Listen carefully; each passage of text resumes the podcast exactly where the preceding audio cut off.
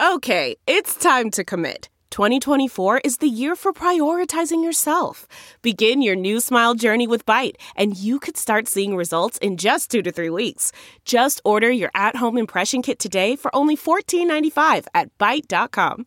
Byte Clear aligners are doctor directed and delivered to your door. Treatment costs thousands less than braces. Plus, they offer financing options, accept eligible insurance, and you can pay with your HSA FSA. Get 80% off your impression kit when you use code WONDERY at Byte.com. That's B-Y-T-E dot com. Start your confidence journey today with Byte. That's not just the sound of that first sip of Morning Joe. It's the sound of someone shopping for a car on Carvana from the comfort of home. That's a good blend. It's time to take it easy, like answering some easy questions to get pre-qualified for a car in minutes.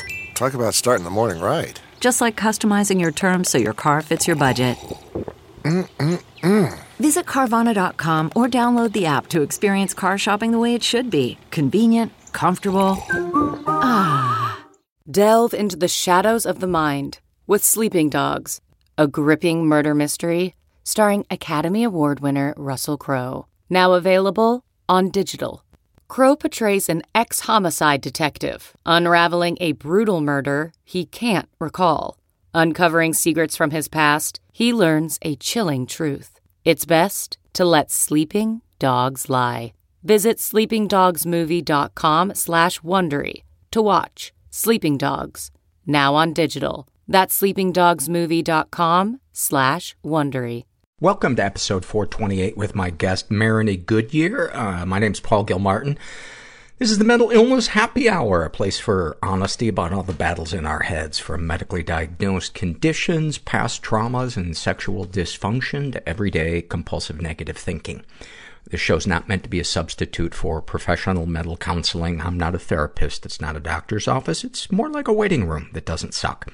The website for this show and the social media handles are MentalPod. Uh, that would be mentalpod.com. And you get the rest.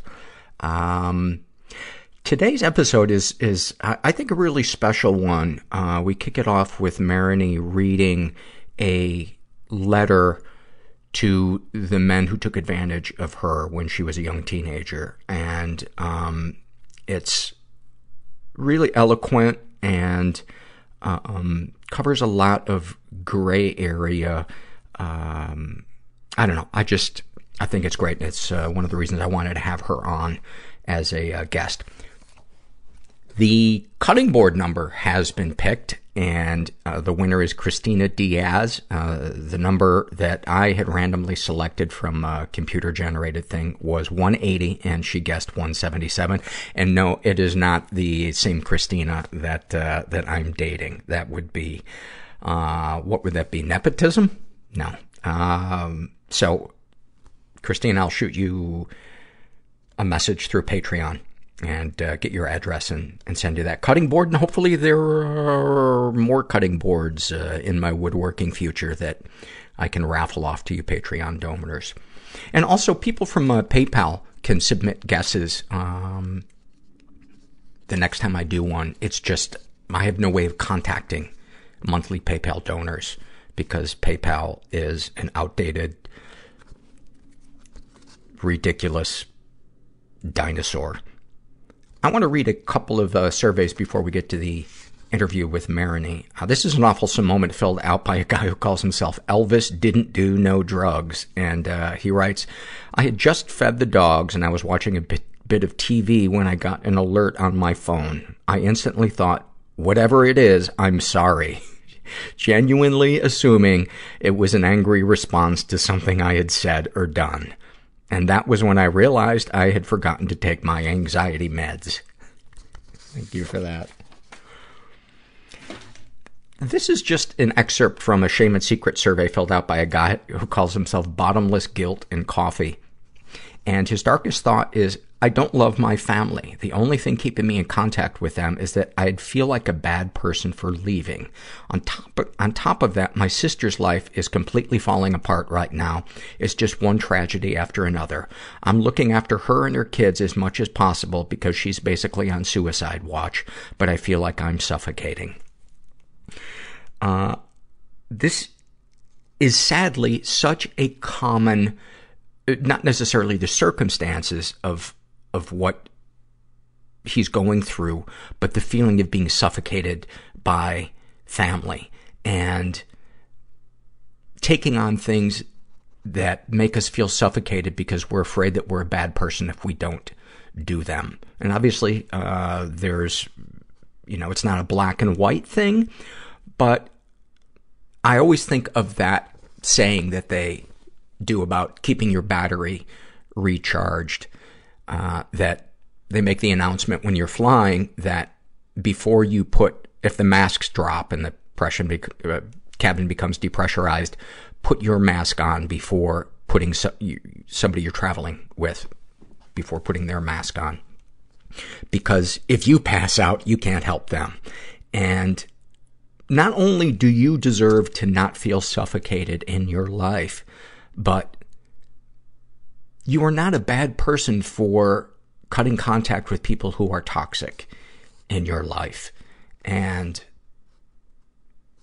sadly, it is so common because we're going to wind up taking that anger out on other people or ourselves. And you, you deserve better. We all, we all deserve better. This is a happy moment filled out by a woman who calls herself the Red Green Show. And she writes, Today is the day after St. Patrick's Day, and it's the 10th anniversary of the first time I puked blood after a hard night's drinking. Most people would have taken that as a sign that they need to moderate or stop drinking. However, I'm an alcoholic, although I didn't know it at the time, and vomiting blood was a consequence that I was willing to put up with. I put up with it for almost a decade, in fact. Towards the end, it was a daily occurrence. I drank through so many consequences, hitting lower and lower bottoms until I was finally willing to admit that I am powerless over alcohol and that I needed help. I reached out for help in November and was finally willing to go to the one place that I never wanted to go, AA. Looking back, I have no idea what took me so long just to check it out at least. I found myself relating to so many people in the program. When they talked about how they had been where I was and were sober and happy now, I felt hope. It took me a couple of tries, but I have 50 days of sobriety today. I put in a shit ton of hard work already.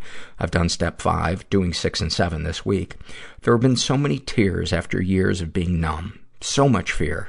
I've felt so overwhelmed at times, but each time I get through it without drinking. I get a little better and a little stronger.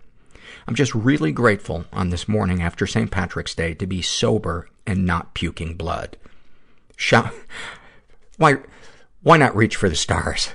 Uh, shout out to all the people in 12-step programs who dedicate their lives to helping others recover. And if someone out there is hearing this or reading this or maybe even listening to it and you are suffering, know that there is help. Give yourself a chance. I'm really glad that I gave myself a chance. Kudos to you, man. That is so awesome. Just awesome. And how, how happy is St. Patrick with the, the turn his day has taken? Maybe you should come back and lead those people out of the city. This is an awful moment filled out by Leanne, and she writes, The last day my brother choked me and told me he was going to kill me, I looked him dead in the eyes and told him to do it. Happy moment for me because my fear was gone. No longer afraid of him hurting me or the inevitable. Instead of fighting back like he always wanted me to, I accepted what was happening and that I couldn't change it. But in doing this, I changed everything. And he never laid a hand on me again. Also, the courage I got to tell my oldest sibling that it is not okay to molest me the way he had been doing for six years. Once I got the courage to stand up to my older brother, my life began to change for the better. I was no longer scared. Wow, that is so beautiful. It is so beautiful. And I've seen this many times where, where people, um, almost wake an abuser out of a fugue state with something that it is that they do or say. And I don't know, I just,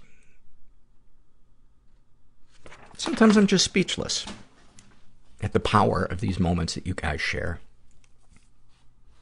One of our sponsors for today is Unum. It's an employee benefits company. And uh, they recently released a report on the state of mental health in today's workplaces. And uh, it's not good. Uh, mental illness is one of the top causes of worker disability here in the U.S. 62% of missed workdays can be attributed to mental health issues. Let that sink in for a moment. 62% of missed workdays. Uh, however, the Unum research found that more than half of working adults said their employer doesn't offer a program or policy to address mental health. That, that is criminal. That is criminal. At, at the very least, sad. Um, and 42% of that group have come to work with suicidal feelings. So now is a good time to evaluate your employee benefits. And if you're not aware of a mental health program in your workplace, talk to your HR manager about making mental health a priority. And to download the UNUM mental health report, visit unum.com. That's unum.com slash mental health. Want to also give a shout out to uh, our sponsor, BetterHelp.com. They provide online counseling. I'm a huge fan of it. It's been helping me weekly for years. If you want to try it, I highly recommend it. Go to betterhelp.com slash mental. Make sure you include the slash mental so they know you came from this podcast.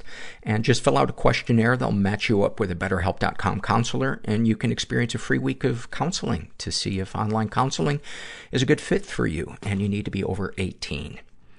Uh, and then this is a happy moment filled out by a woman who calls herself Mommy Issues. And she uh, was dating an abusive boyfriend who uh, was sending her abusive text messages uh, while she was on vacation with her family. And she writes, My mom and I have never had a great relationship. Her response to any kind of relationship issue is just break up with him. And I always felt like I was bothering her, so I often kept things like this to myself. I'm very emotional and she's very practical and not that affectionate with me, so it's hard for us to communicate. My broken relationship with her is one of my deepest emotional wounds. Also, I was ashamed that I was still in this relationship and was still in love with my partner despite the abuse. So I suppose it's fair to say that while I felt I couldn't talk to my mom about relationships, I'm sure that she would have helped me if I had actually been honest about what was going on. I was so filled with anxiety and overwhelmed and I didn't know what to do. We were at a beautiful cottage and I was trapped in one of the darkest mental states of my life. One night, my family and I were sitting in the living room. They were chatting and relaxing and I was pretty quiet. I was lying down on the couch next to my mom with my head close to her. Without breaking conversation with the others or addressing me, I felt her warm hand on my head and her fingers stroked my hair.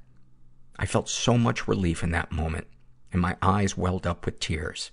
My eyes are welling up with tears right now from just remembering this moment. I had no idea that that was exactly what I needed. Even though we couldn't communicate verbally, it was as if her body just knew that I needed comfort.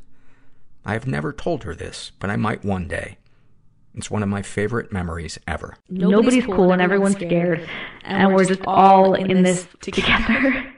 There was no joy. Overeating. Apathy doesn't leave any marks Numbing out. physically. I wish that I was a girl. Panic attacks were so violent. Rudderless. They were mistaken for seizures. Shot coke in my neck. The TV was talking to me. Romantically, I am becoming the woman that I feared. He said, there's going to be a second hunger strike. Nothing's real. And I'm going to die. Sometimes I just go, hey, I can't deal. Just beyond broken. I want out. I have to like fantasize about the person I'm with. I'm gonna stab him. Fucking someone else. It's okay to be different. That I don't want to die is a miracle. To be weird. I'm so happy to be here. I'm gonna help you one day. People are gonna love you for that. It takes a lot of work to heal. It's hard being a weird kid. Sometimes you don't realize how fucked up something was until you feel the opposite of it. You will just never see what you're not looking for. I didn't know how to break up with him, so I just transferred schools. I'm here with Marigny Goodyear, uh, who is a blogger, an artist, um, a survivor. Um, you wrote a blog piece that I read, and I really liked it, and I thought this involves so many topics that have so much gray area and so many people feel confused and alone in dealing with it. Um, and specifically, the topics of being violated while you're under the influence and other topics as well. But the surveys that I read uh, on the on the podcast, so often someone can't have compassion for themselves because they were drunk when they were violated. Um, and I just thought you, the, the piece that you wrote um, was great, and so Thank I wanted to have you on.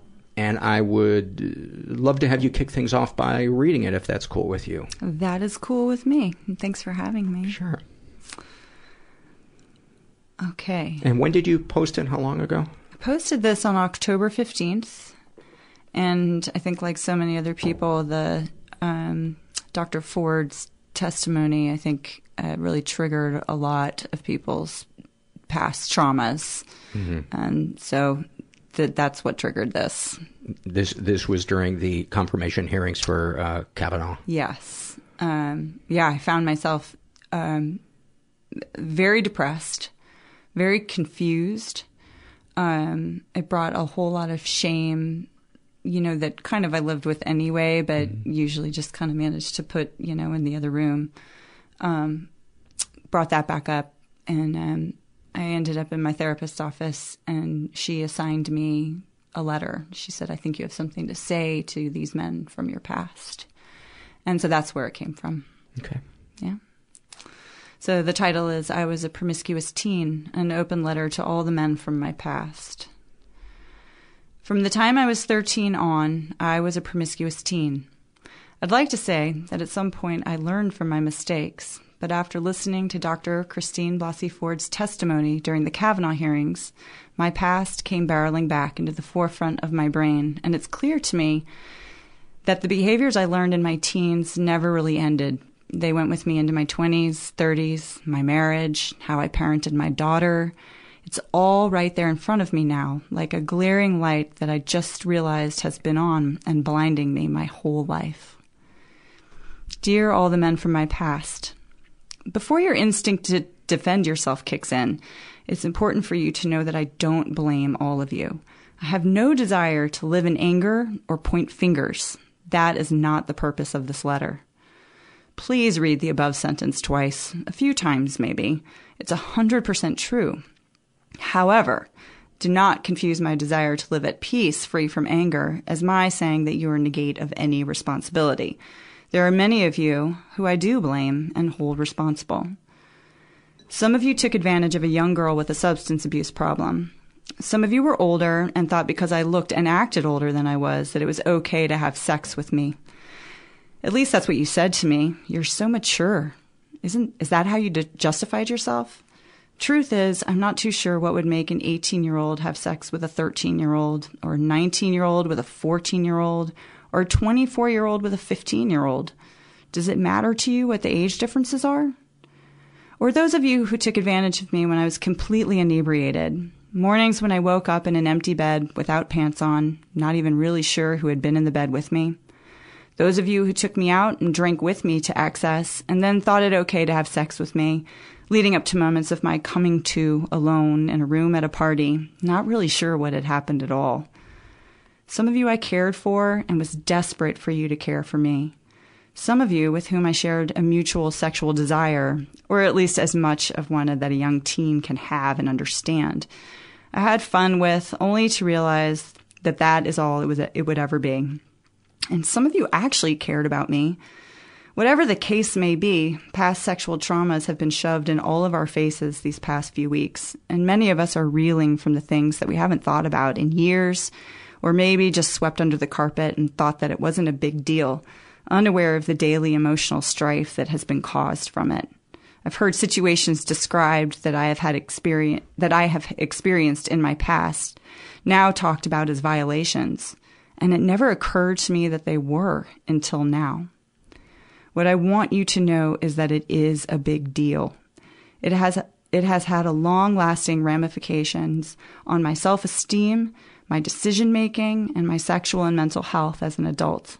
I may not blame all of you for the past, but if another generation of men are raised thinking that this type of sexual behavior is okay, that's a problem, and one I do put directly on you. And if another generation of women are raised not knowing how to use their voices, that's an issue as well, and one that you also have a res- responsibility to rectify. I was a very confused girl who wanted attention and love. Rarely did I say no. Rarely did I push you away. If I started to say no, I was easily swayed once a bit of pressure was applied. The fact is, I didn't feel like I could say no. That saying no meant never having love. That it was better to just let you do what you wanted rather than say no. That the way to get love was to be amenable. The way to stay, the way to make you stay was to put out, but none of you ever stayed. The reason I don't blame all of you is that we live in a society where I unknowingly was taught to please men, and where men, perhaps at times unknowingly as well, have an expectation of women being agreeable to meeting all of their needs without argument. Were my parents direct messengers of this? No. But it was all around me, in magazine images, TV shows, and movies.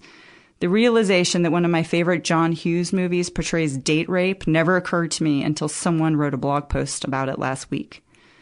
We are being told about blatant attacks, horrendous sexual violations where women feel their lives are in danger. And this type of behavior is obviously abhorrent in a black and white sort of way. However, there is also a huge gray area that needs to be discussed where women may be confused and not communicating what they feel deeply because of social and sexual pressure, pressures.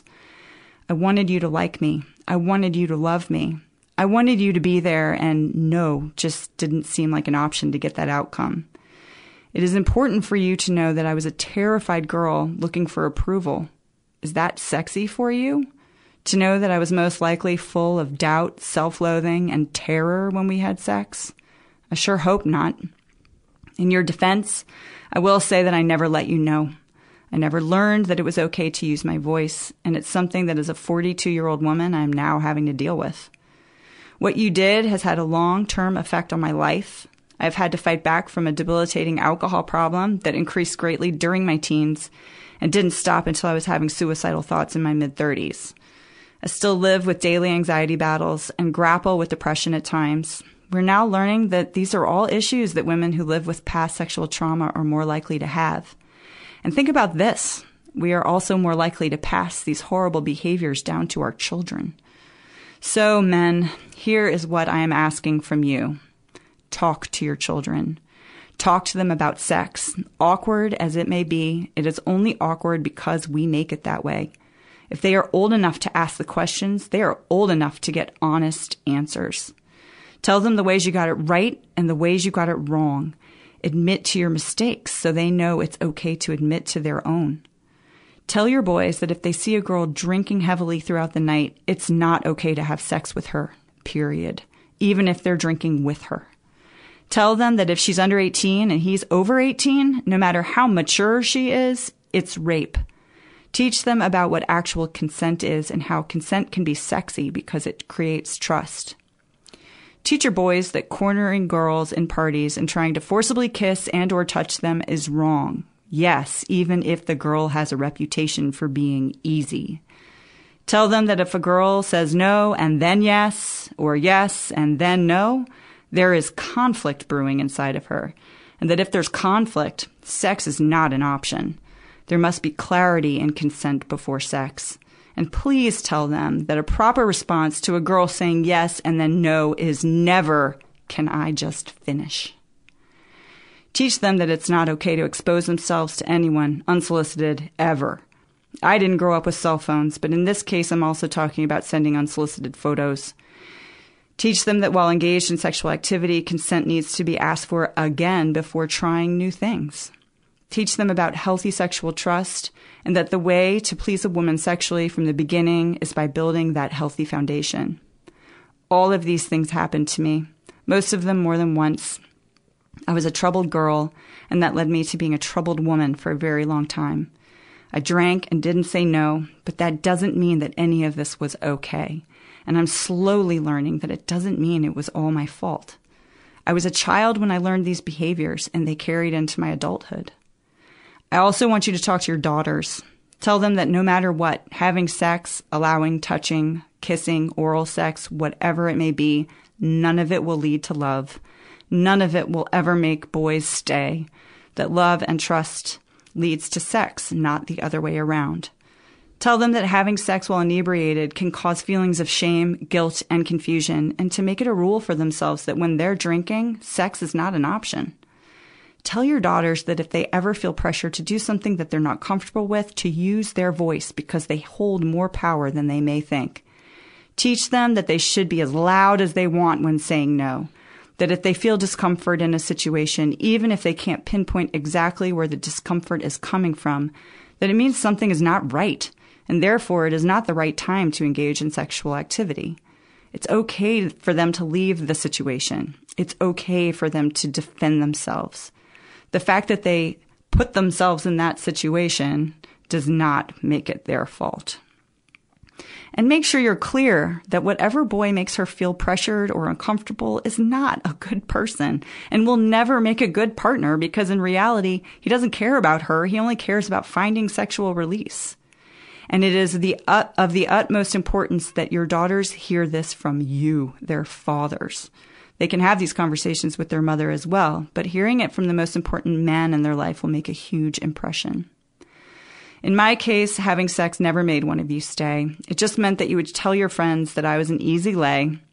I would be so happy when one of you would call and ask to hang out, and I can still feel the desperate humiliation of that translating to being brought to a remote place to have sex in your car. Time after time, I allowed this to happen. I was frozen in fear. Is that what you find sexy?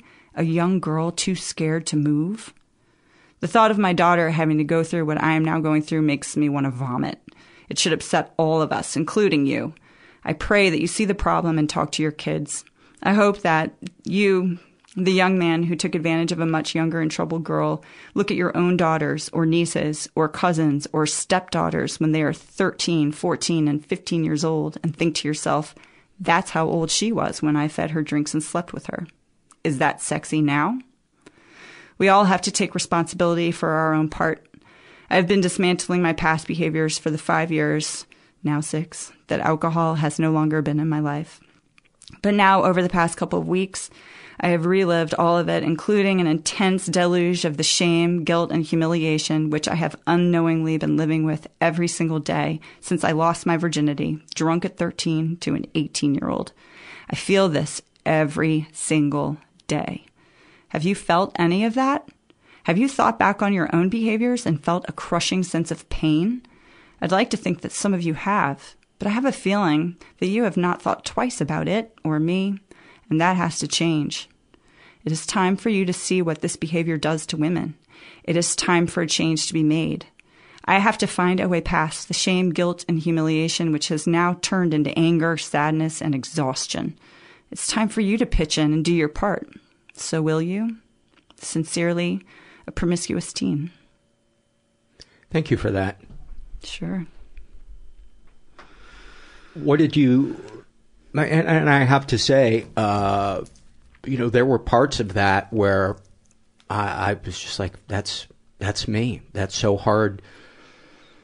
And it's not news to me that there were parts in there that described me, but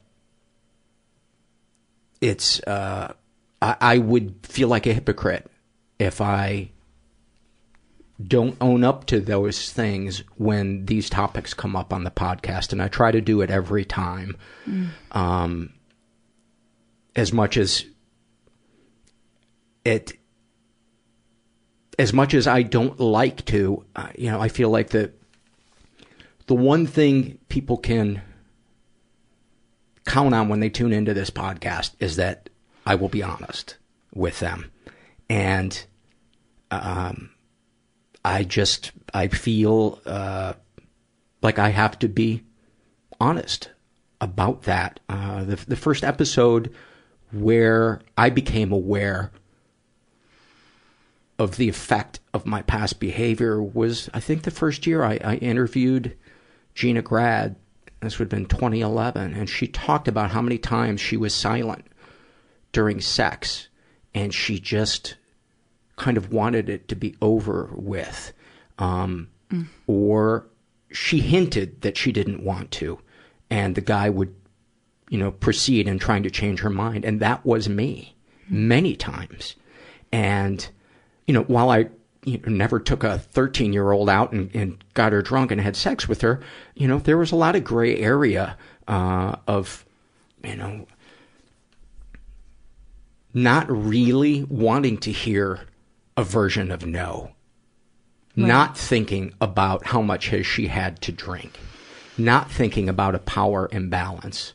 Um, and it makes me sick. It, it really makes me sick. And the selfish part of me is worried about my own skin. And that's, that's a hard thing to, mm. to reckon with.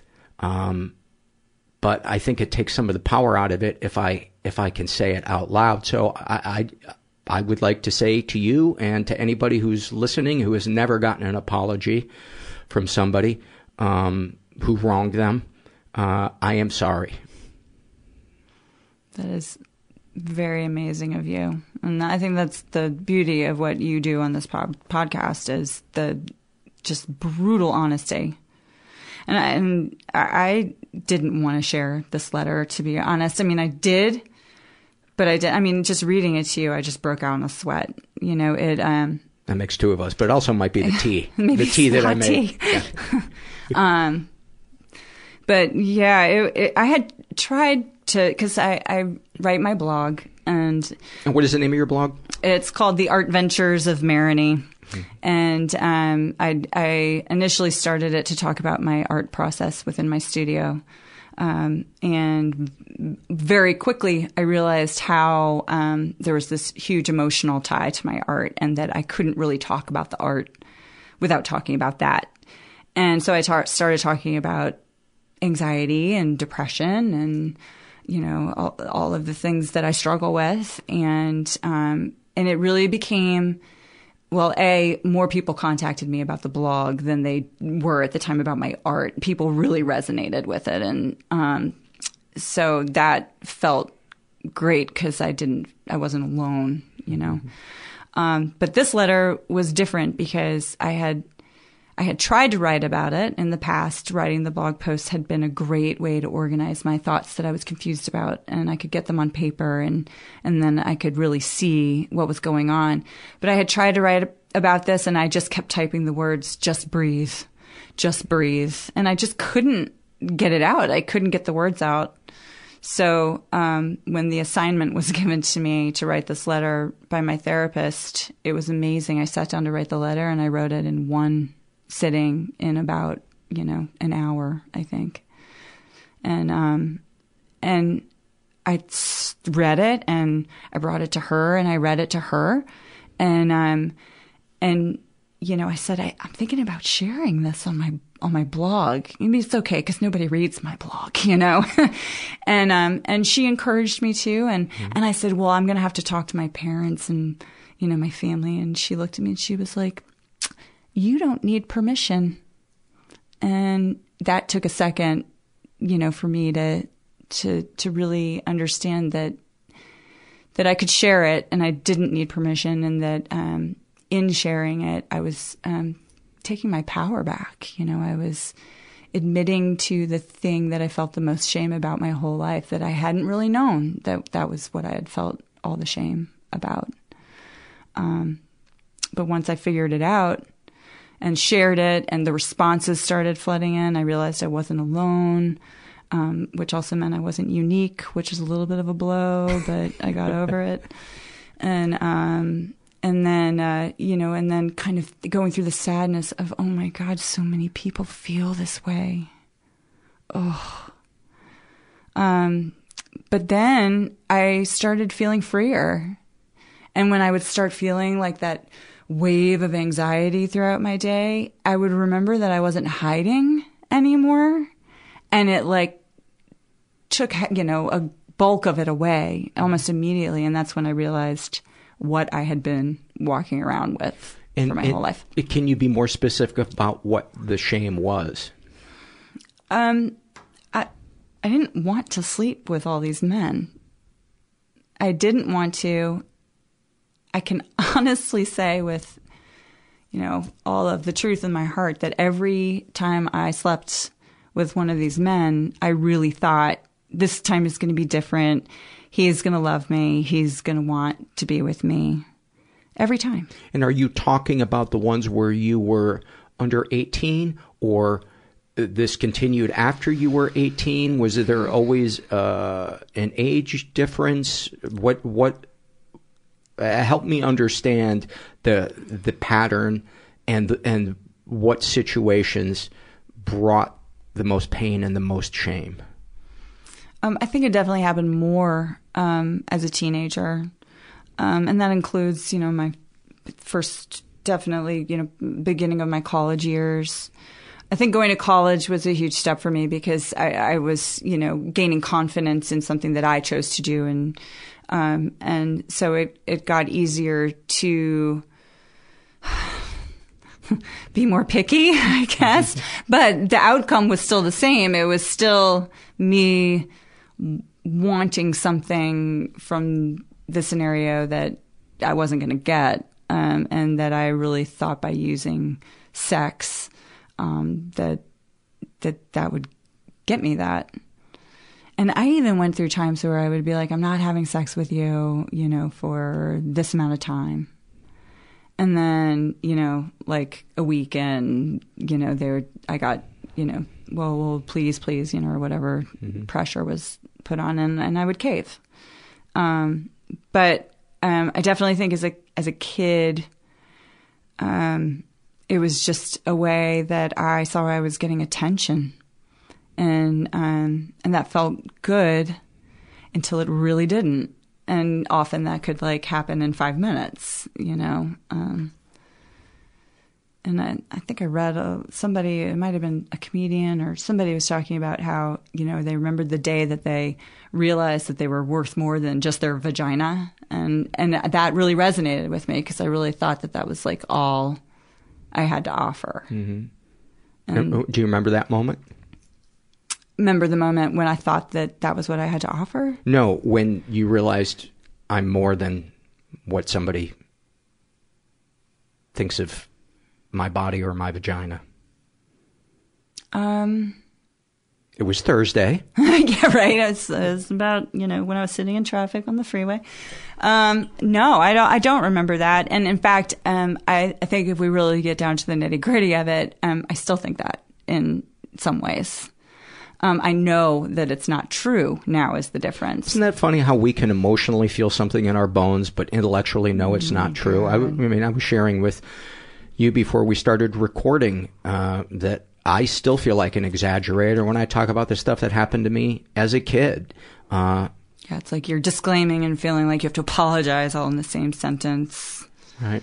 Um, yeah, I mean, I don't know. Maybe it's habitual thought patterns that we develop and then it's just really hard to shake them. Did you did you what were the negative self beliefs that you had that you were what weak willed or dirty or what what what did, what was it that you were telling yourself that was keeping you stuck in shame? Um I think that, you know, I just deep down really thought I was like you know, a huge slut or a whore, or I would be in a room, you know, back home, um, like visiting for the holidays, and I would realize how many men there were in that room that I had slept with, and I would just all of a sudden feel so dirty and embarrassed, and um, and you know, and then there, I you know, I I do recall there was a time I was in my late twenties I was out um, with a girlfriend of mine. We were all dressed up. We were having a night, and um, I saw a group of these guys at a con, like at a music hall. And um, one of them actually came over to me and said, you know, he just looked so smarmy when he said it, but he, he was like, we used to have so much fun, didn't we? We had some real fun. I just looked at him. I was like, you know what? No, we didn't. That wasn't fun for me. And that was probably like the first time I ever said something like that to someone. But what made me probably not ever confront someone like that again was the look on his face after I said it. Total confusion. And I think that that is a, there's a huge disconnect there. Mm-hmm. Um, and it's really hard for me to put all the blame on that confused guy because I didn't say, no, I didn't say this doesn't feel right. I didn't say any of those things. I just let shit happen to me. Yeah. And um, I think there just there definitely came a point at some point in my 20s when I when I knew that that wasn't really what I was doing anymore. Um, or my relationships, I guess, mm-hmm. changed. The way I interacted with men changed at some point, but um, but it didn't really change what had happened for right. you know. And you know, as you share that moment where where he looked confused, uh, you know, the the time I've spent in support groups and hearing both men and women share their their inner lives and reading the surveys uh, on the show. Um, I've come to realize that when we enter into a situation, whether it's a one night stand or a committed relationship, we all have some degree of fantasy in our brain about who we want or expect that other person mm. to be. Mm-hmm. And sometimes in the absence of getting information that clarifies that, we will go on believing what we want to believe. And that can lead to some uh, miscommunication people uh, being hurt or used or uh, confused. And that's not to justify what anybody does. Uh, I think at the end of the day, the most important thing is, is if somebody was hurt, is for that person to heal. And if somebody is responsible for that person to, uh, be informed that, that there was hurt and for that person to look inside themselves and say, what can I do to change? You know, yeah. is there is there any amends that are there any amends that I that, that I can make? And that to me is so much more important than the public shaming on social media that mm-hmm. we tend to. Uh, it's almost like the modern day, uh, you know, throwing the, the, Christian to the to the lions. Um, it's just so cowardly. I mean, when I look at the things people say on social media and on you know, comments and blah whatever it is. It's just, it's so cowardly. I, I doubt that, you know, the people that said nasty things to me after the blog came out, I doubt they would ever say those things to my face. But because they have this like veil mm-hmm. of internet anonymity, it's like traffic. Every, you, yeah, like I can flip you off in the car next to me. You're never going to see me again, right? But you know yeah. that. Yeah, it. uh uh, yeah, I forgot what we were talking about. uh, the having fantasies about who that person is oh, when you oh, confronted that guy sure. and he looked confused. Yeah, and I think we do that in many many places in our life where we you know see what we want to see and create create scenarios yes, of what we want the outcome to be and I get all that and there's you know why shouldn't that come into play with sexual relationships you know sure which is why communication is so important right and um you know, it, it is really true that I am I'm not angry anymore.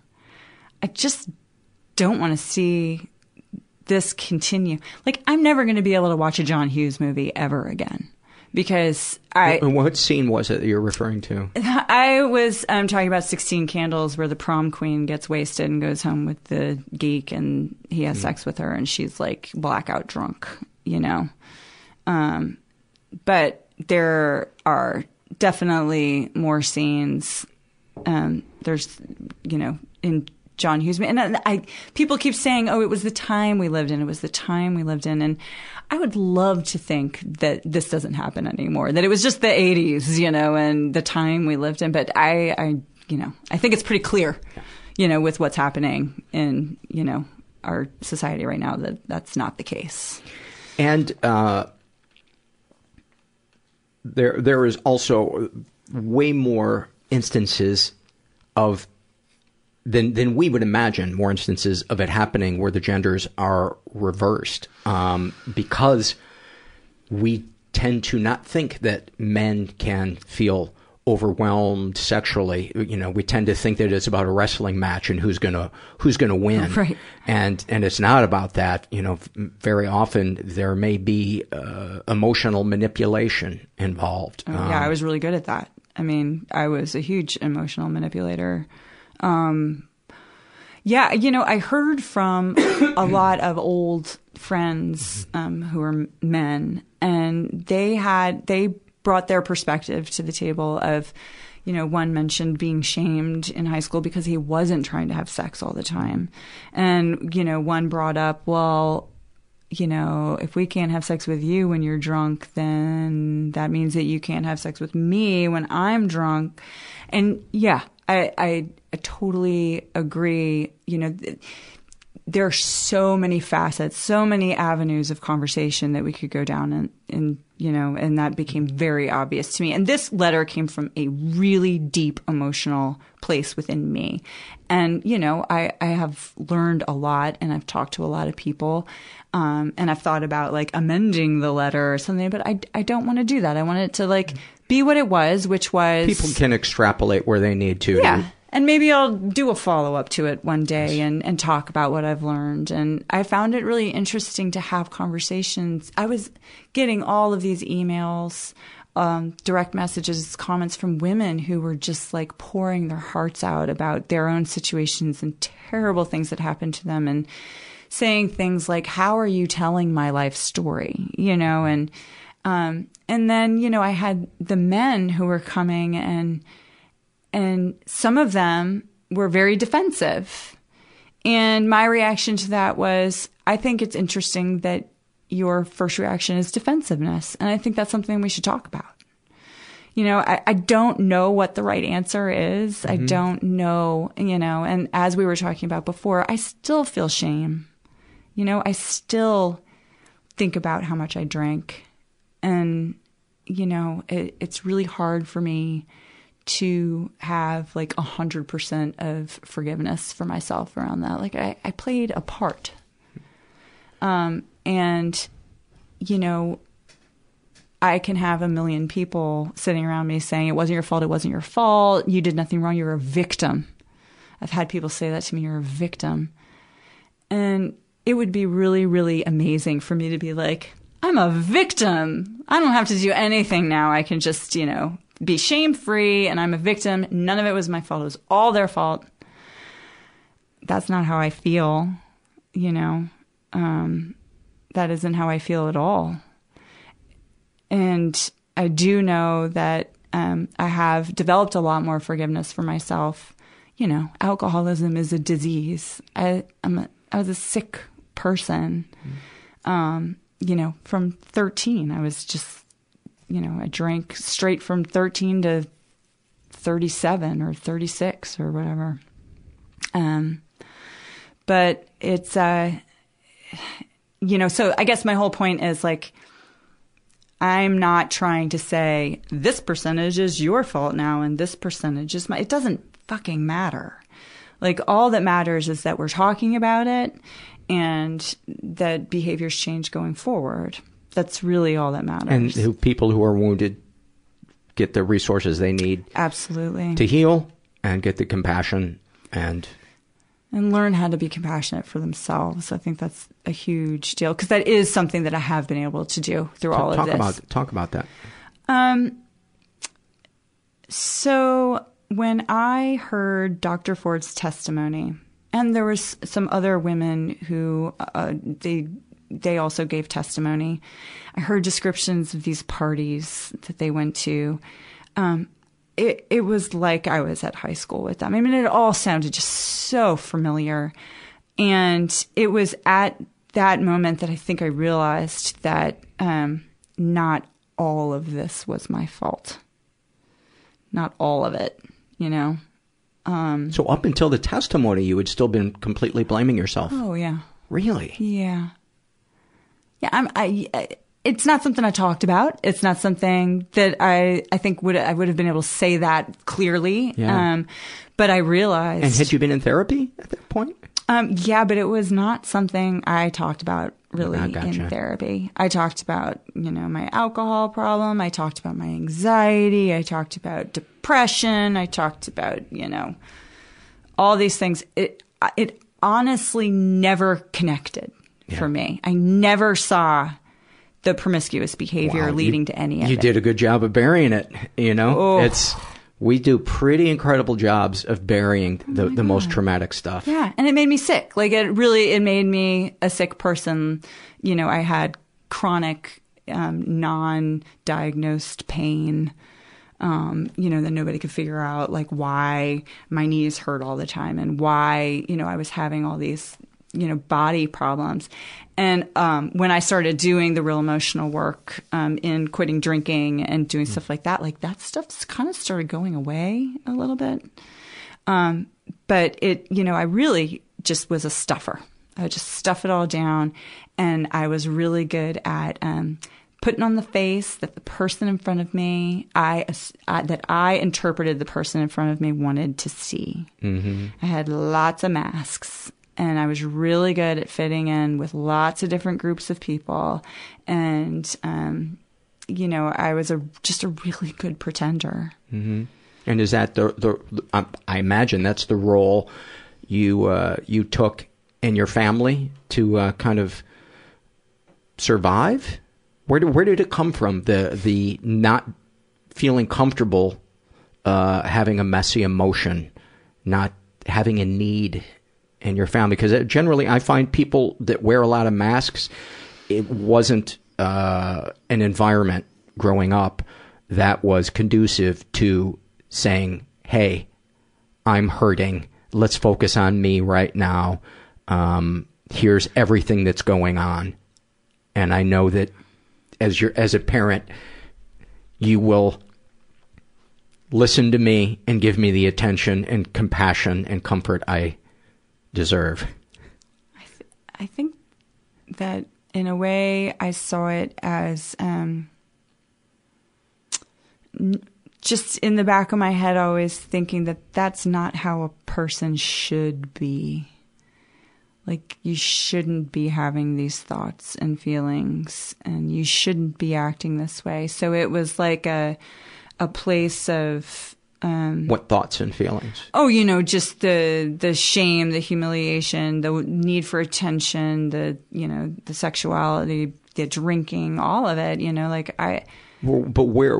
How did it manifest itself before you started drinking? Before you started having sex? What?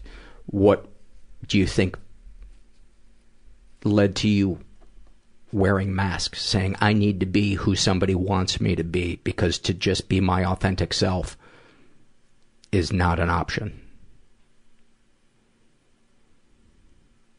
That's a really good question. Might have to go back to the therapist's office for that one. I'm not sure, to be honest. I've never felt comfortable within my own skin ever since I was a It kid. could also be an alcoholic thing because I know Maybe. that's that's every alcoholic that I know, myself included, we have always felt like I am not enough. I need Ugh. I need to work some type of angle to be safe in the world because I'm either not interesting enough or um, it's it's just not interesting enough. Life isn't interesting enough with me just being me. I'm uncomfortable. Yeah, uncomfortable. And I was also, you know, really, really tall, really, really young. You were saying you were 5'10 when you were 11? Five ten when I was eleven years old, and I know that because I found at one point like a seventh grade journal from English class, and the first page I described myself, and um, and yeah, I was like, you know, I'm f- 5'10", 11 years old, blonde hair, you know, and I was like, oh my god. So yeah, I always felt awkward. Not only was I really tall, but I was like string bean skinny. Um, it seemed like wherever I was, and I have heard this a lot from other people that deal with alcoholism, it seemed to me that no matter where I was, I was never like the others in the room. Mm-hmm. So, for instance, my high school um, athletics were a big deal. It was a small school, and a, a lot of who I consider to be the cool kids all did sports. And I would try and try, and it would inevitably end with me quitting halfway through the season because I just couldn't stand to be on a volleyball court with everybody watching me and feeling like I was going to mess up all the time. And it was just like, I just never, and then of course when I quit, I would have that feeling that I just failed, Mhm. failed, you know, and, and now I was embarrassed because everybody saw me as a failure. And, you know, I mean, I can go down, I can go down those rabbit holes, you know, and I remember going down them from a very, very young age. Um, so, and I was also very good at charting. Like, okay, if I'm on this chart, am I better than you or not as good as you? Mm-hmm. So there were people that I was better than, and there's people that I wasn't as good at, and go, or as good as. And then you know it was like that whole thing of being like the most egotistical piece of shit in the room. You know, Right. it was like I am so arrogant, and I think I'm just so much better than that half of the room. But that half of the room terrifies me. So I'm going to put on a mask, and I'm going to pretend to be something I'm not to combat that fear of not feeling adequate. That's why Facebook is popular. Oh, don't get me started. Um, oh yeah. So, how do you think, if if at all, this has affected your ability to be intimate, um, you know, uh, sexually, non-sexually, uh, personally, platonically, romantically? Um, is is that something that you can speak about? Um, Does that turn any light bulbs on in your Yeah, head, or does that just feel like too? Uh... and then the reason I ask, and I, we talked about this a little bit before we started recording, is that most people I know who have survived uh, sexual trauma, it affects our sexuality. Um, for many of us, it the sex becomes about control or validation rather than connection. Yeah. Um, so I think there's a few thoughts floating around in my head. Um, one is that um, I realized safety was a big issue for me when it came to sex, feeling safe, and that The um, act itself, or before the act could happen. um, the act itself. I see. Um, I never really felt safe.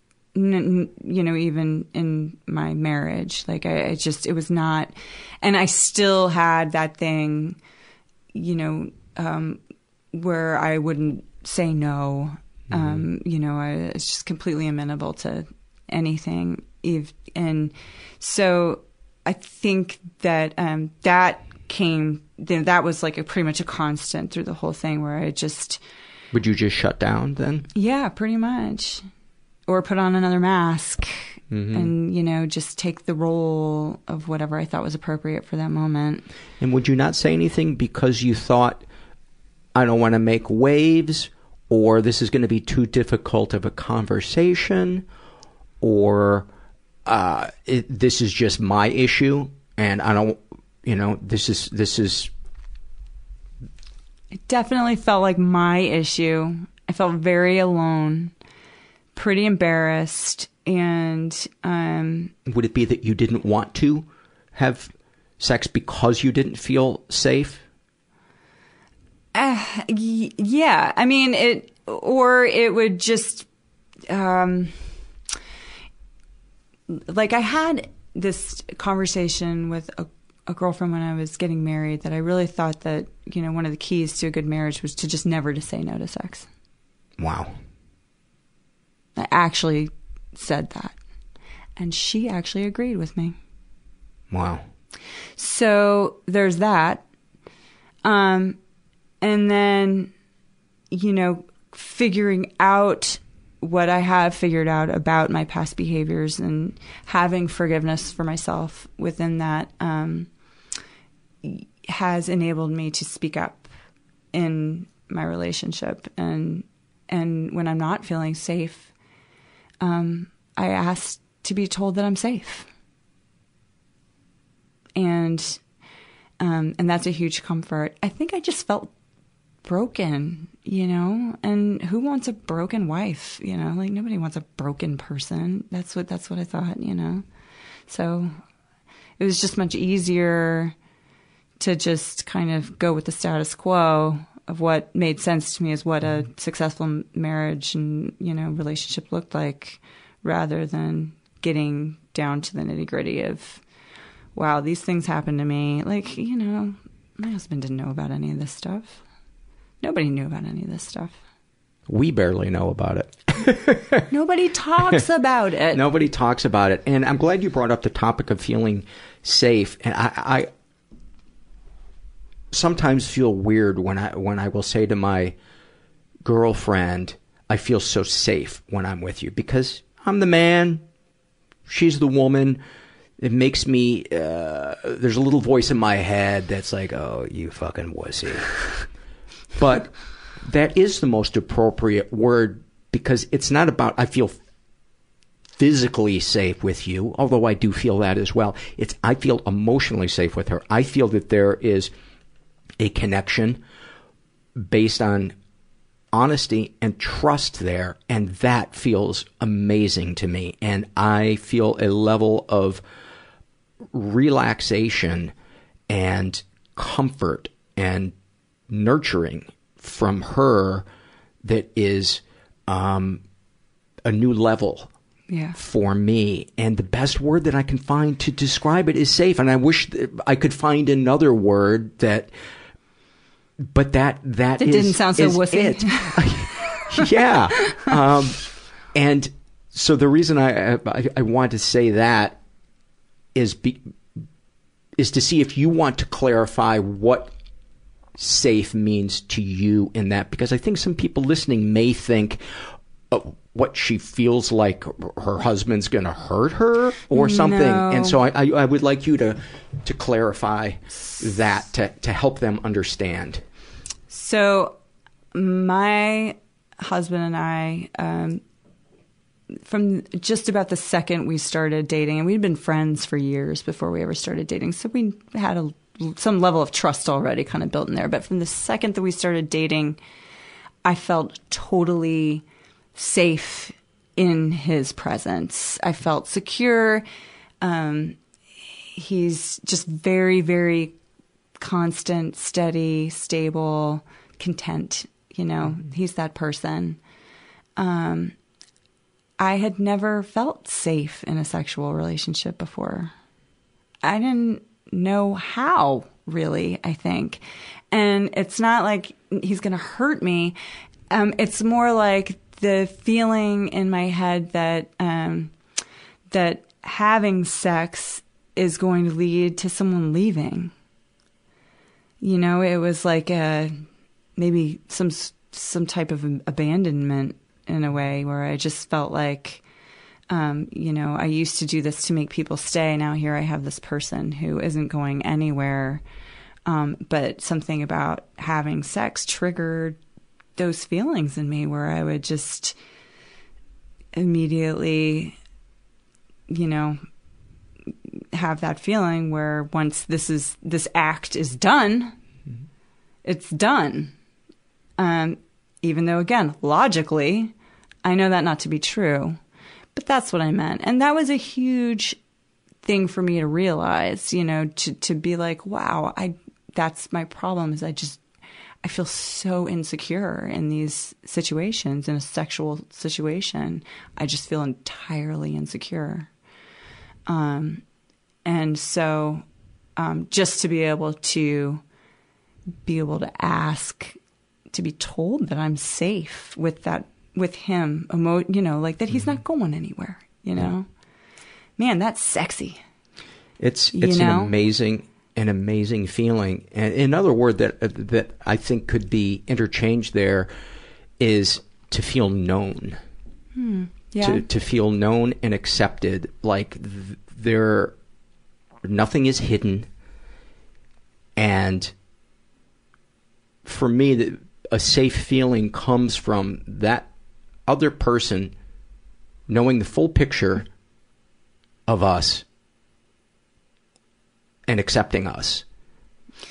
It's really interesting because when I, I talk about these things, and um, lately I've had people comment um, on social media or wherever, they'll say things like, I see you. I'm, I'm witnessing you. That feels really good. Really good. Really good. Um, because I think I spent the majority of my life hiding. Uh, so to be able to say all these things that are, I mean, um, they're hard to say, but I have to admit, like for me at this point, all this shit is really easy for me to talk about now. Like now that like it's all out, what does it matter? You know, like I, if people are going to judge me, they're going to judge me. I've been afraid that they were judging me already for my entire life. So, and anybody that would judge you for that, you don't want them as friends anyway. So it Right. actually works out quite well. oh yeah, but I'm also Yeah. the type that like judgment from strangers will like, you know, crush my soul, you know. I mean, I'm the, just so sensitive, I take everything personally, you know. Um, but yeah, to to be known, to be seen, um, to be seen without wearing the mask, Mhm. um, huge. Um, you know, I I feel so amazingly blessed in my relationship now that I have a partner who, you know, when he saw kind of all this happen last fall, um, there was he didn't even skip a beat, man. He was just like, "What do you need? What can I do? How can how you know how can I help?" And man, will that strengthen a relationship. Oh yeah. And it's like if we don't let that other person know the pain that's going on inside of us, we don't give them the opportunity to show up for us and to, and to deepen that Right. connection. Right. Because it's like an automatic assumption that they're not going to show up. Right. I think that's a lot of it. It's like I can't speak my truth because people are just going to tell me that I brought it on myself and I'm being dramatic. Right. And um, and I think that was par- partially also, you know, a reason why I never said stuff when I was a kid is because you know I would say things sometimes to friends and they would tell me that I was making a big deal out of nothing and you know things like that. And you know these are my lovely, lovely friends. I'm still friends with a lot of the people that I was Right. friends with in high school. They're just not the people to go to about some some Right, but when you're 14, you don't know that. yeah, you're just like, oh, they say I'm okay. I shouldn't talk about this because they say I'm being dramatic and that it's not a big deal. So there must be something wrong with me because I think it's a big deal. So I'm just gonna shove that again under the carpet, you know. So, um, yeah, that letter has been clicked on in every country in the world. Really? Yeah. What's that feel like? Um, uh, it it feels amazing. It feels just like there's no. Okay, it feels amazing. At the same time, it really saddens me because I would hear from women all over the world who resonate with this. And, you know, I was saying before where I figured out that I wasn't special, you know, in this situation. And, um, and then I would sit there with my head in my hands going, there's so many, so many of us. And I, uh, yeah, I kind of hid it on my blog because I don't get a lot of traffic to my blog. So I was like, I'll just put it there. And if people want to see it, they can. And it just went crazy on social media. And it's still like people, still every single day, there's people that are coming to it on my website. So, you know, that I don't get as much correspondence as I used to, but every now and then I do. And um, I'm just, I'm really glad that all of this is so in the vernacular right now. Like it's, it, people are paying attention to it now. And isn't it funny too that when you revealed the very thing you were ashamed of, you got a form of the intimacy you had craved Oh, right. Yeah, but that at made you seek the thing that made you shamed. wait, say that again? the the intimacy you were you were after by trading sex for for close and what you thought would be closeness. Mhm. You were you were I'm don't let me put words in your mouth, but that 13 year old you wanted intimacy, wanted connection, wanted to be seen and validated. Mm-hmm. And it didn't work out that way. And then you felt shame. But then by telling your story about this shame, you connected with all these people around this the world in a form that was actually very intimate, even though it's not face to face. Two people saying to each other, I see your pain. Your pain is valid. It doesn't get much more intimate. No, you're right. than- I've never. I've never really thought about it that way, but you're absolutely right. I did have a moment where I was like, this is the thing that I have felt the most shame about my entire life. And I have been writing blog posts and creating art and trying to get people to look for a few years now. And this is the thing Yep. that they're going to look at? Mother fucker. That's that's why I, I always say to to guests when when they say, "Can you cut out that part?" I'll say, "I'll cut anything you want out, but can I just give you my opinion?" M- My opinion is that because that was difficult for you to say, that will bring comfort to someone else. Yeah. And just take a moment and and, and think about it and and get back to me. Yeah. And uh, sometimes they still want me to cut it out, and sometimes they, they want me to, to leave it in. And, but every time they want me to leave it in, I get emails from people who, very often, that changed something in that person, that turned a light bulb on, or brought them comfort, or got them through a difficult weekend. Um, and that's the Yeah. I mean, getting an email from a woman who said, I never saw this for what it was until I read your letter. And oh my God, of course. Of course I see it now. You know, they're having the light bulb moments that I had when I when I wrote it. That's amazing. Did you- That's amazing. Did you ever feel in some way like the universe was writing thr writing through you? Oh, I feel that I feel like that all the time. Oh yeah, as an artist. Yeah. Yeah. I do feel like that all the time. Because when you said you sat down and it just flowed out of you, I was, I was like, that's those are the moments as a, as a creative person that are Mm-hmm. just so incredible. Yeah, and the best blog posts that I write um, develop that way. You know, and the best paintings that I paint develop that way. Um, I I think people in general right now are craving intimacy with other people. Absolutely. and it's part it's part of the reason why I.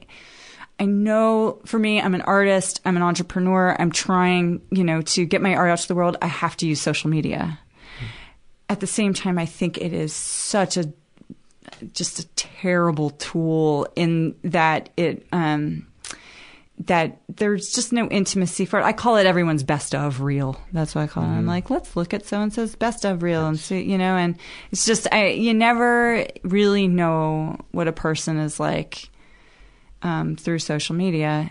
And then there's always that thing where you have that friend who does post about the hard, ugly stuff. And my first reaction is always, oh God, oh God, don't, don't do that, you know? and then I'm like, wait a minute. No, I want people to do that. But it's interesting because we've all been, I think, conditioned, and this is totally me, just I have no data on this, but I really think that especially my generation we, was raised by a generation of people who were pretty much told to not show their ugly side. Mm-hmm. And I think my generation is also a kind of rebellious generation, and we're all a little bit older and get gotten to know ourselves pretty well, and now we're all like, "Fuck that," you know, like the, we're gonna tell it all. And um, you know, like I remember hearing from a friend of the family's who looked at my website when it came out, and he was like, you know, you should remember that people are buying a beautiful piece of art. They don't want to know about your emotional stuff. And I was like, okay, I kind of feel a hundred percent different on that. Like, I think that people resonate with the artist and the emotionality of the artist, and not exactly the. One. But okay, you know. But it's just interesting the the perspectives, and I just really feel like we're kind of entering this new period of time, and I do think it can swing to the extreme sometimes these mm-hmm. days. I think when social media is used with the intent of connecting to to people in a peer way, great. It's beautiful. Yeah. I think it's when it's used to try to elevate ourselves or to impress people. I think that's where the it gives it feeds the sickness. Sure. I love seeing people's babies. You know, I love that part of Facebook. I Mm, love that's that. where we you know- differ. Oh yeah, you I'm, no, I'm just not a, not a baby picture person. No, I mean I love keeping yes. up with people and their families and what they're doing. in Yes, and I'm happy. I'm happy for them. Yeah, but that's yes. great. But um, when I see like the influencers, Mm-hmm. I'm like, that is not a real person. That is a brand. Um, and my 16 year old daughter does not know the difference. Yes, she uh, she doesn't know that making duck lips in a sunset is actually not something to What is aspire to. I don't know what that is. Yes. Well- yeah, it's uh, it it's an interesting thing for me. I see social media as a tool, as a way to keep up all those things, and I just feel like it's also got this really kind of dark Yeah. underbelly to it. You know that just allows a kind of a lot of crappy things to be spread, and um, and I think that um, that that you know is I think it's my belief that that's feeding to the anxiety levels of teenagers right now. Yeah. And I Yeah. say that seeing teenagers, you know, pretty often. And, um, you know, but, you know, I talked to my daughter about that and she doesn't think that, you know.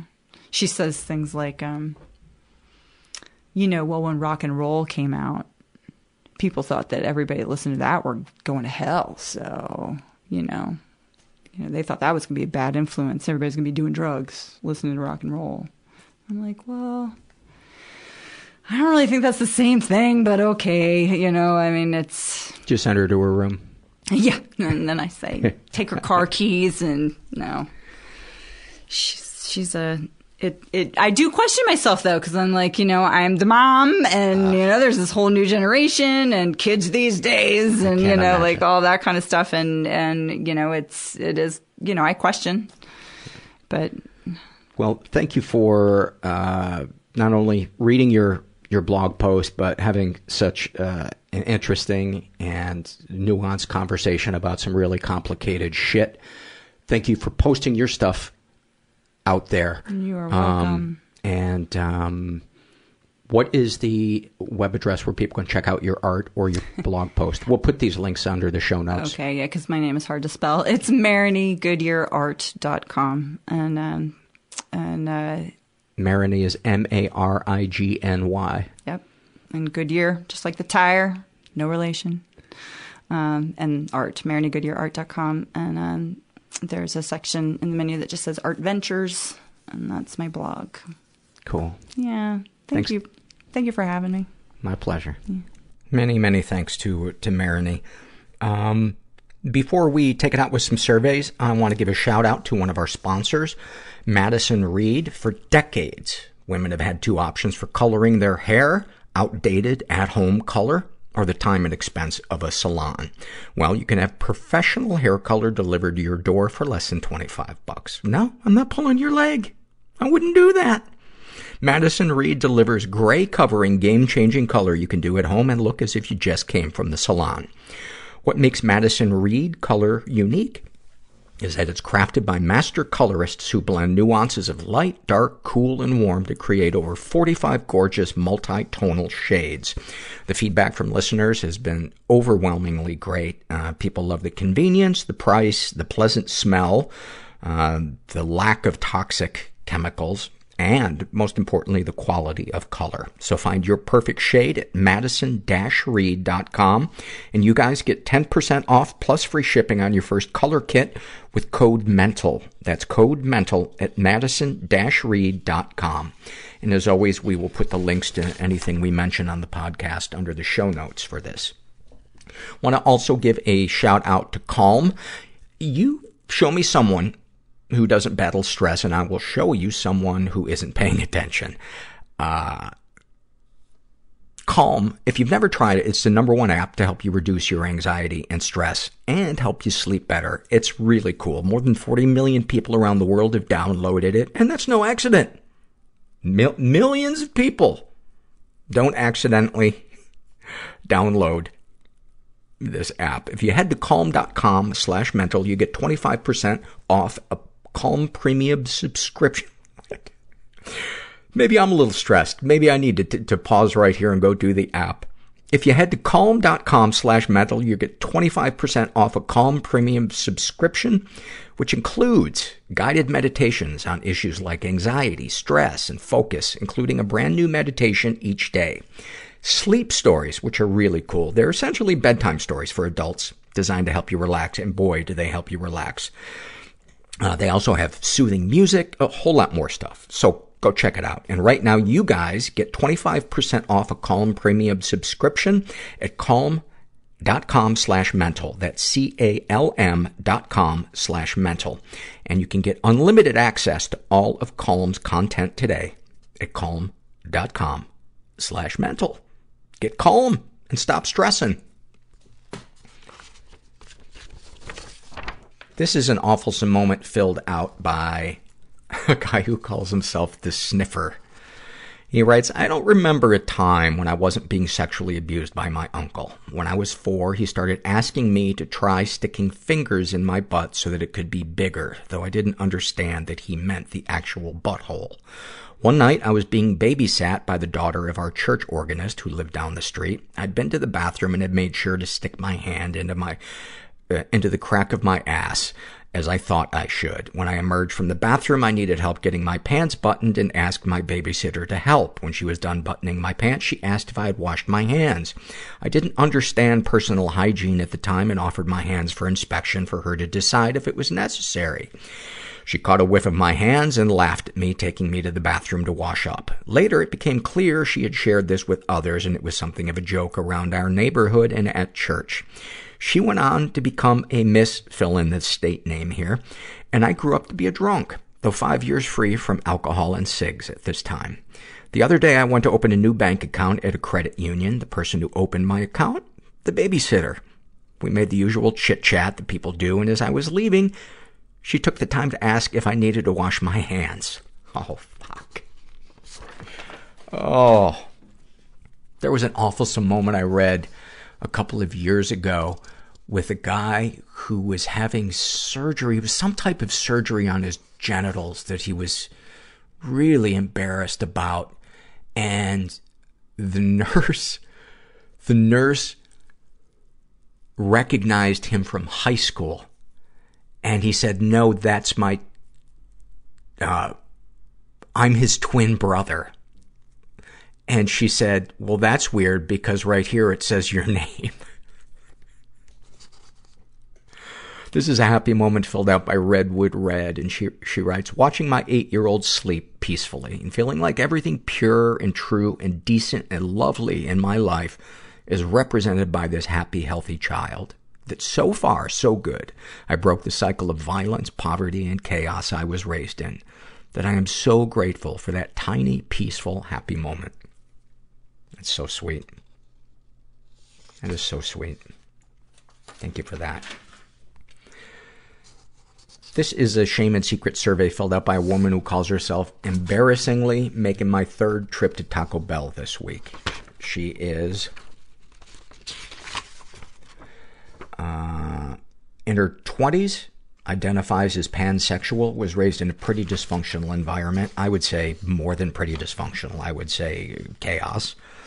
Ever been the victim of sexual abuse? Uh, some stuff happened, but I don't know if it counts.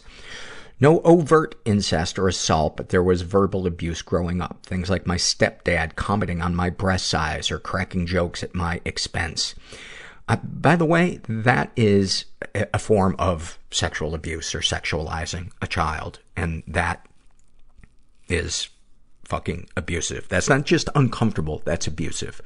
He seemed very entertained by my existence when I hit puberty. A gross thing that sticks out is if I was working around the house and had a quote plumber's crack, he would stick his finger in it and laugh as like a hazing punishment. That is sexual abuse. That is that's yeah you would be removed from the home or he would be removed from the home. It would definitely be investigated because that is super fucked up.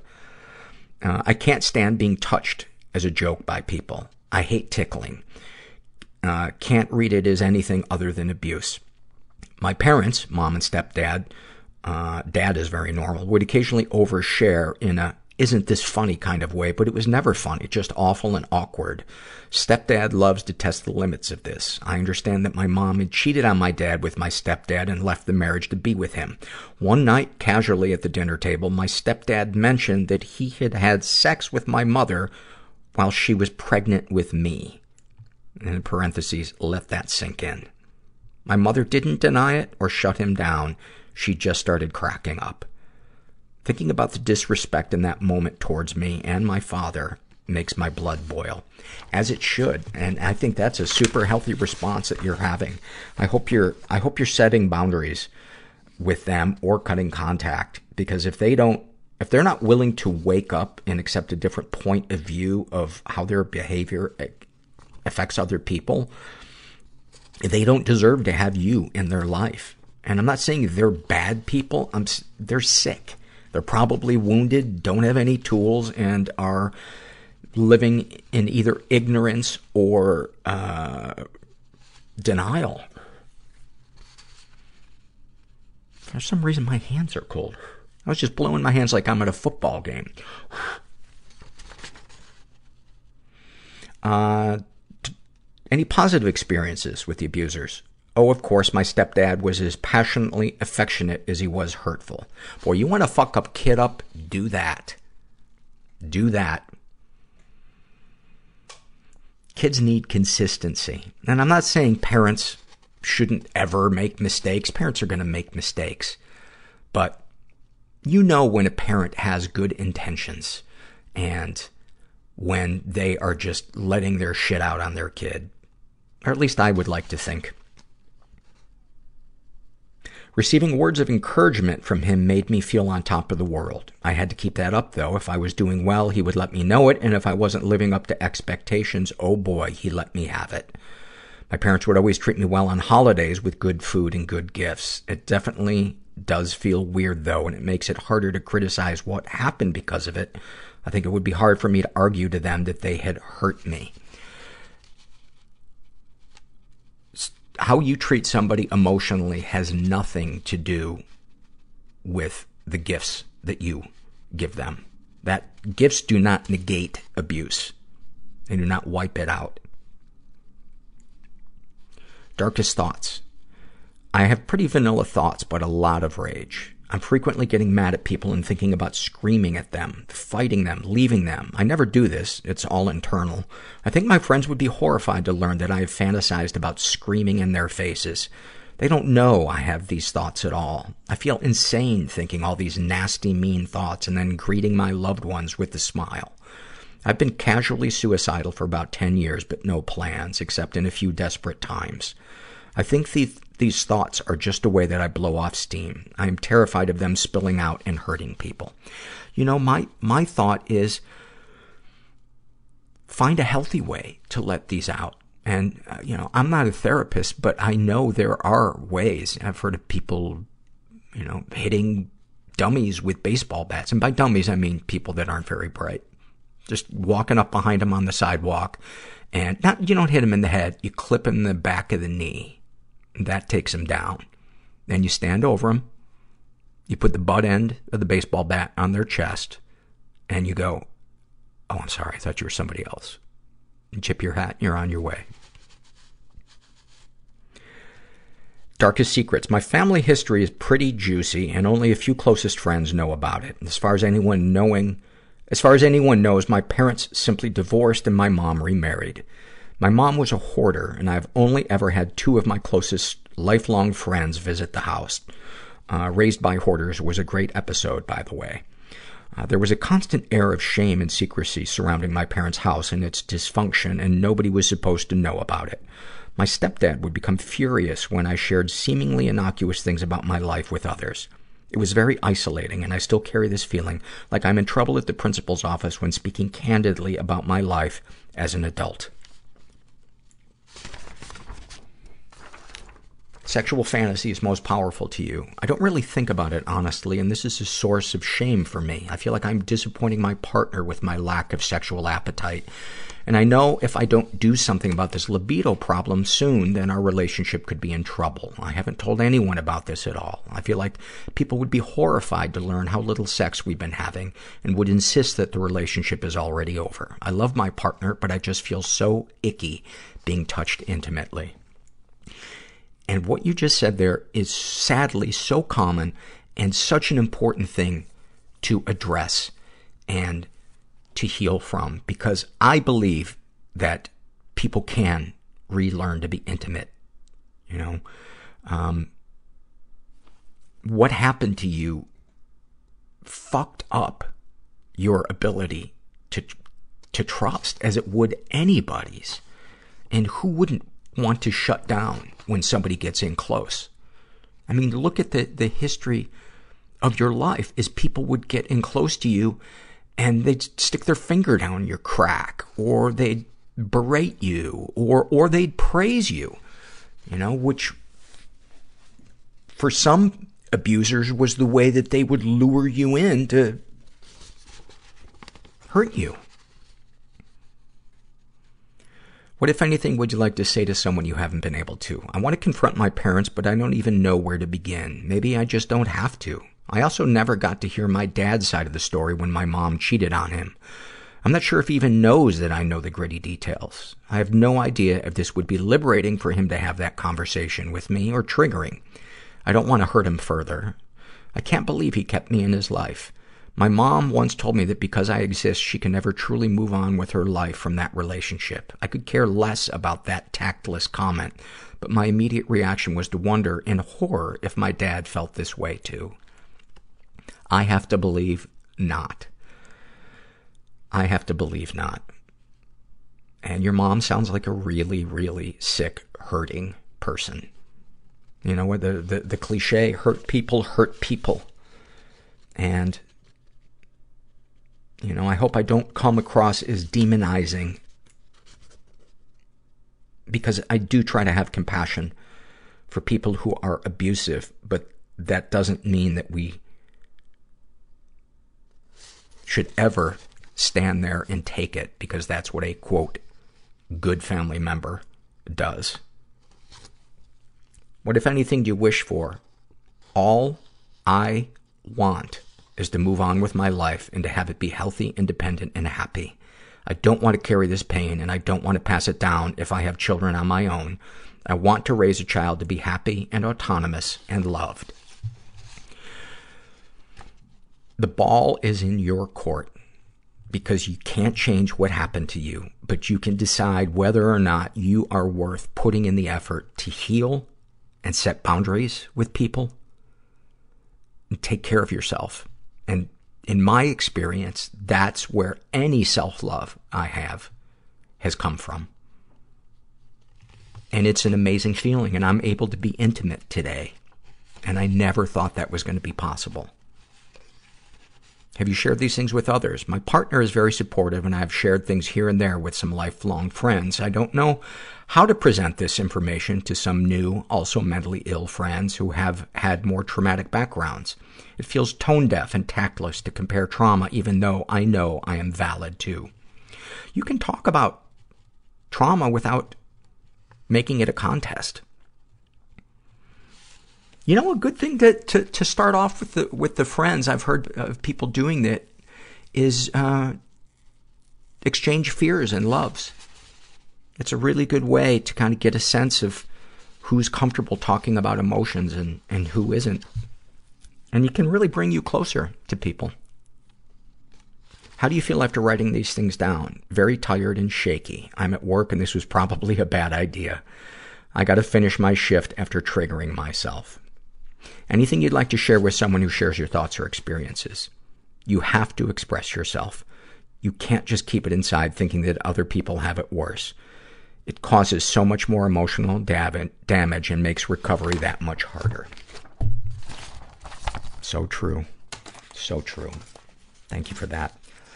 This is a kind of a heavy email that I got um, from a woman whose uh, boyfriend, ex-boyfriend, uh, took his life.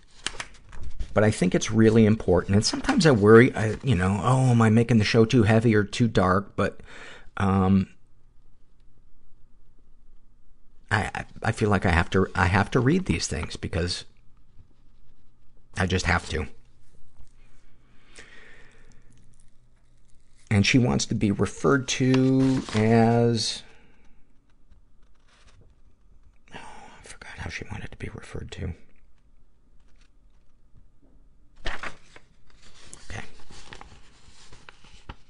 Hey, Paul, a week ago my boyfriend died. I'm so angry and sad. He beat me till I was covered in blood and bruises, almost killed me, and raped me. I just kept going back to him, and this went on for two years. I never got physical or cheated on him, but I did say hurtful things. The relationship was so toxic, but I stayed because I believed he was crazy in love with me. Honestly, I would rather have hit, have a man hit me and be loyal than get cheated on. It's fucked up. Near the end of the relationship, I found out he was sleeping with other girls and used my sex toys on them. That's when I had the courage to leave. So when I left, he threatened to kill himself. He said women deserve to get hit if they act like bitches. So I blocked him from everything. He kept calling me off a restricted number every single day. I know he was depressed. Uh, he was an alcoholic and slept with women because I couldn't do the abuse anymore, but I would keep going back and forth. Eventually, he stopped calling me. It turns out he called me one last time and died hours later. I can't believe he's gone. I haven't cried as much as the times he made me cry when he was alive. Yesterday, I got a message from his mother. She told me I don't have a right to put pictures online of him and write how much I love him and miss him. She said it's my fault I made him sick, and his two-year-old daughter will never get to know him. Uh, in parentheses, not my child. She called me a cunt. The whole family has accused me of, quote, killing him. They have spread rumors to everyone that I got him robbed and jumped. Oh, I'm sorry. I, I misremembered this. I thought that he had taken his life. I'm so sorry. Um, and harassed him to the point, oh yes, he did t- t- uh, take his life. And I harassed him to the point he killed himself. So now I have lost friends. I've gotten hate messages for his death. He was already a sick man, but it's sad I have this impact on his family. In the past, she even watched him beat me and saw pictures of my bloody face. Her response was, you should have walked away. I met the girl he cheated on me with, and she said he had flu-like symptoms before he passed and didn't think it was his suicide. Who knows? I'm still in disbelief he died. I left him because I needed the relationship to end, not to have him end his life. Now I have to live up to people believing I, quote, killed him. I'm just so confused with life right now. And I wrote her back and said, you did not kill your ex. Nobody is responsible for another person's suicide. From what you described, he was a sick, sick person from a sick, sick family. Your decision to leave him was incredibly healthy. It was his responsibility to get help or to not get help for his drinking and womanizing. And if anyone is a cunt, it's his mom. Deep down, she probably feels guilty, but is projecting it onto you, as are probably other people. I'm not a mental health professional, and what you experienced is so deep and intense, I highly recommend getting therapy or some type of support group. Maybe a grief or domestic violence support group, or maybe even one for codependents of alcoholics. While his death is the biggest source of your pain right now, ultimately, to have the life you want, you might have to find ways to avoid toxic people in your life. And for most of us, myself included, that involved getting help and working on our traumas and low self-esteem. Be kind to yourself and fuck anyone who is shaming you.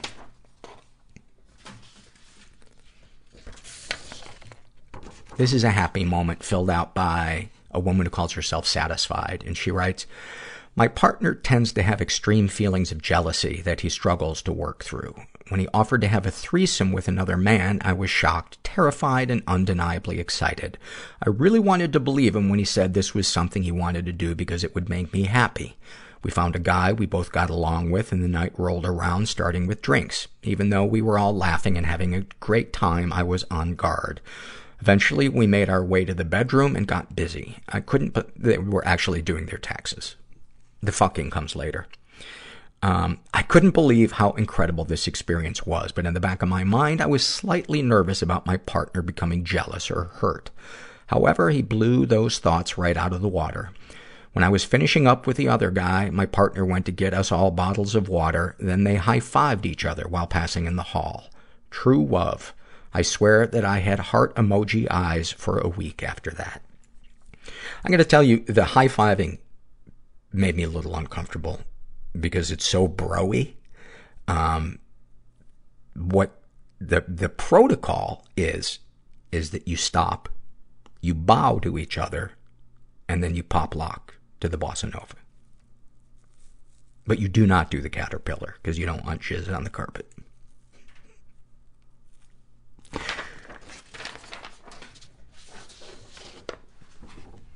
And then finally, this is a happy moment filled out by a woman who calls herself Lily. She writes, Last night I decided that I was going to kill myself, but I was too short to get up on the wall of the parking garage. I texted and called people from my group therapy for help, and one called me and another person drove to me and sat with me outside my car as I cried like a little bitch.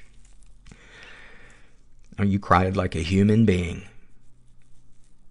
I texted my roommates asking for them to come get me, and they promptly did and asked me to talk out what triggered it. And this time I missed a lot of assignments and needed to email, email my professors, and so I me- emailed them uh, that I have depression and am not suicidal. At two in the morning, as I sat on the couch so I could avoid my room. Oh, I'm sorry, that was part of the other sentence. I'm going to read that fucking thing again.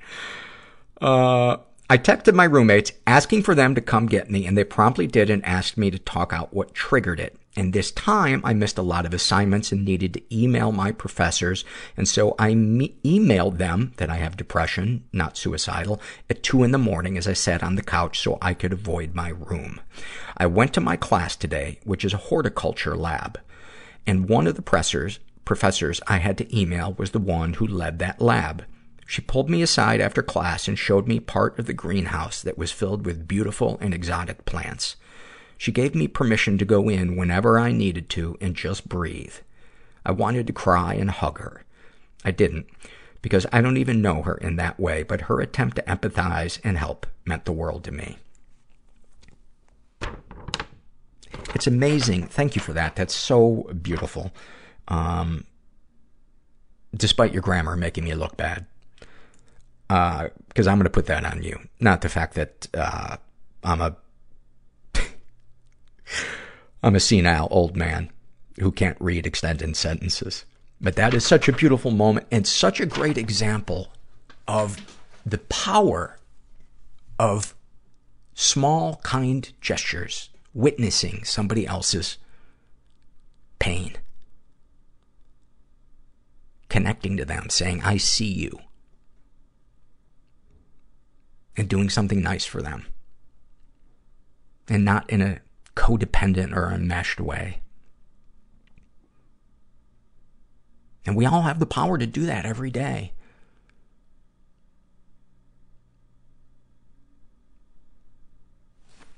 I hope you enjoyed today's episode.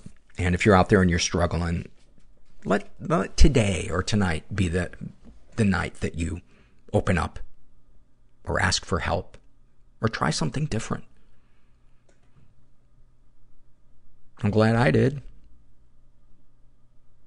Because I get to do this show and I get to meet awesome, awesome people and hear life changing stories. And I wouldn't get to do that if I just continued drinking and thinking about suicide. So never forget that you are not alone. And thanks for listening. Everybody I know is bizarrely beautifully Everybody I know weird bizarrely beautifully Everybody fucked up in some weird way. Bizarrely beautifully fucked up in some weird way.